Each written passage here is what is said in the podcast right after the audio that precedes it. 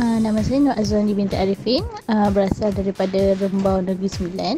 Uh, saya bekerja sebagai ahli farmasi di Alpro Farmasi dan sekarang bekerja di Kota Baru, Kelantan.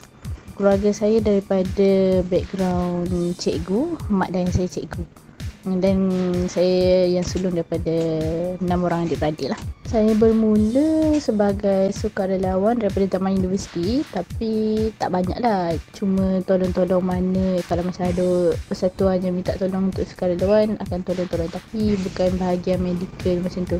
Untuk Imaret saya bermula pada tahun 2019 um, sebab tu waktu tu ada open untuk sukarelawan Imaret uh, di Kelantan untuk tolong banjir. Jadi sebelum mula waktu tu Waktu tu ada dua kali Tiga ke? Tiga kali mission Yang dihantar oleh Maret Di bahagian Terengganu Dan juga Kelantan Jadi saya Join Dua daripadanya Dan saya ditugaskan Untuk menjaga Bahagian ubat-ubatan lah Sebagai ahli farmasi Dan kemudian saya terus bersama Imaret Untuk misi-misi yang lain juga seperti di Maran pada tahun 2021 dan juga ada juga misi bersama klinik QFQD untuk Rohingya di Melaka dan misi banjir tahun lepas di Maran juga. Um, ketika di ketika di universiti biasanya uh, sebab kawan-kawan join sukarelawan jadi kita pun rasa macam okey lah kita join juga uh, sebab Yelah kawan-kawan ramai kan So buat takut bosan. Tapi waktu saya bekerja di Kelantan pada 2019 uh, Lebih kepada waktu tu Saya tak ada apa nak buat. Dan macam bosan-bosan. Nah, Tiba-tiba kita terjumpa Posi Maret banjir. And then waktu tu saya macam okey lah kita free. Macam tak ada apa-apa nak buat. Annual leave pun banyak lagi hujung tahun. Okey lah habiskan dengan pergi misi banjir lah dengan Imaret Hmm, tapi lama-lama tu uh, rasa okey sebab macam tim Imarit pun adalah salah satu tim yang macam um, dia sangat fleksibel, dia sangat dalam disaster kita kena fleksibel, dia sangat fleksibel. Jadi sukarelawan punya expectation adalah juga perlu fleksibel lah. Ah, uh, itu yang saya suka lah dengan Imarit.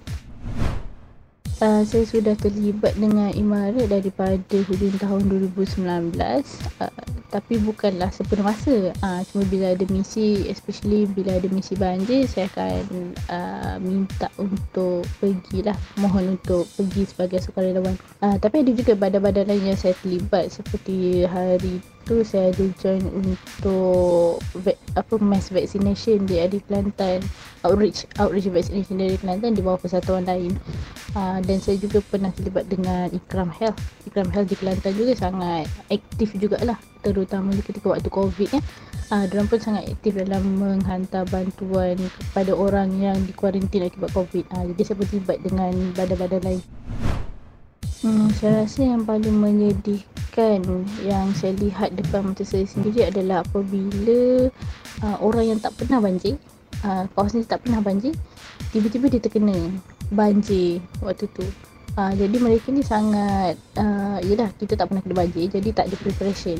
Uh, dia ada perbezaan antara orang yang biasa kena banjir contohnya di Kelantan ataupun orang yang macam tak pernah kena banjir seperti di Segamat ataupun di Selangor sendiri lah. Uh, Ha, jadi kalau macam kita tengok kan memang uh, segalanya musnah dalam masa kadang-kadang dalam masa 10 minit.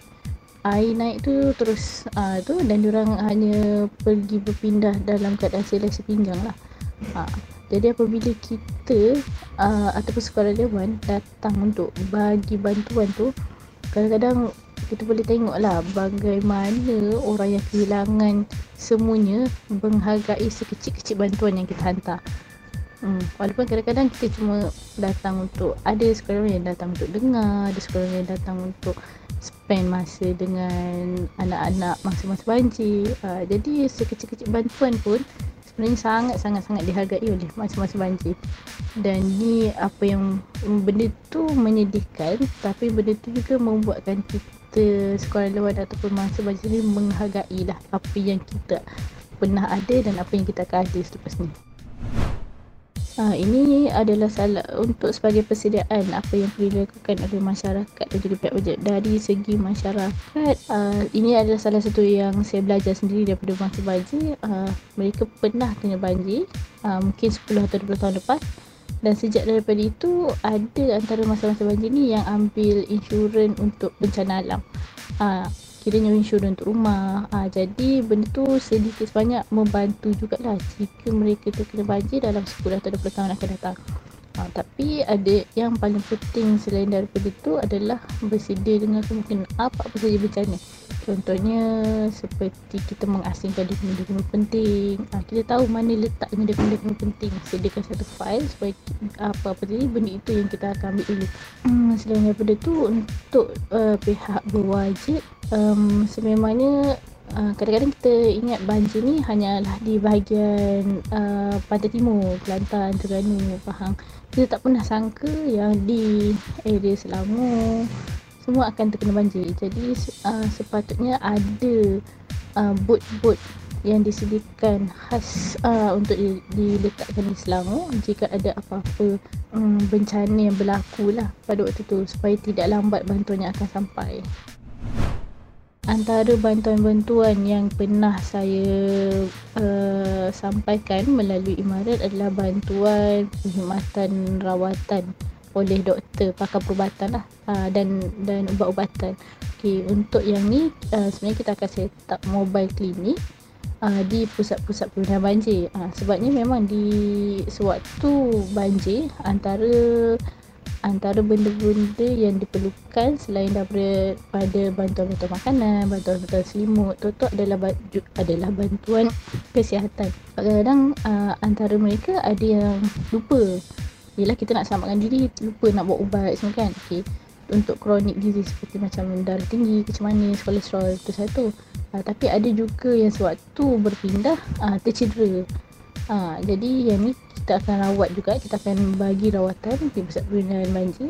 Uh, selain daripada itu kami juga membantu PKD untuk pergi ke tempat-tempat yang tidak boleh uh, dilalui oleh uh, PKD uh, contohnya uh, ada ada uh, beberapa PKD mungkin kekurangan uh, manpower lah kekurangan manpower ataupun kekurangan 4x4 kenderaan 4x4 yang boleh pergi ke PPS yang terputus hubungan uh, jadi selalunya tim imarat akan pergi ke tempat-tempat yang seperti ini uh, untuk memberi uh, rawatan uh, kesihatan.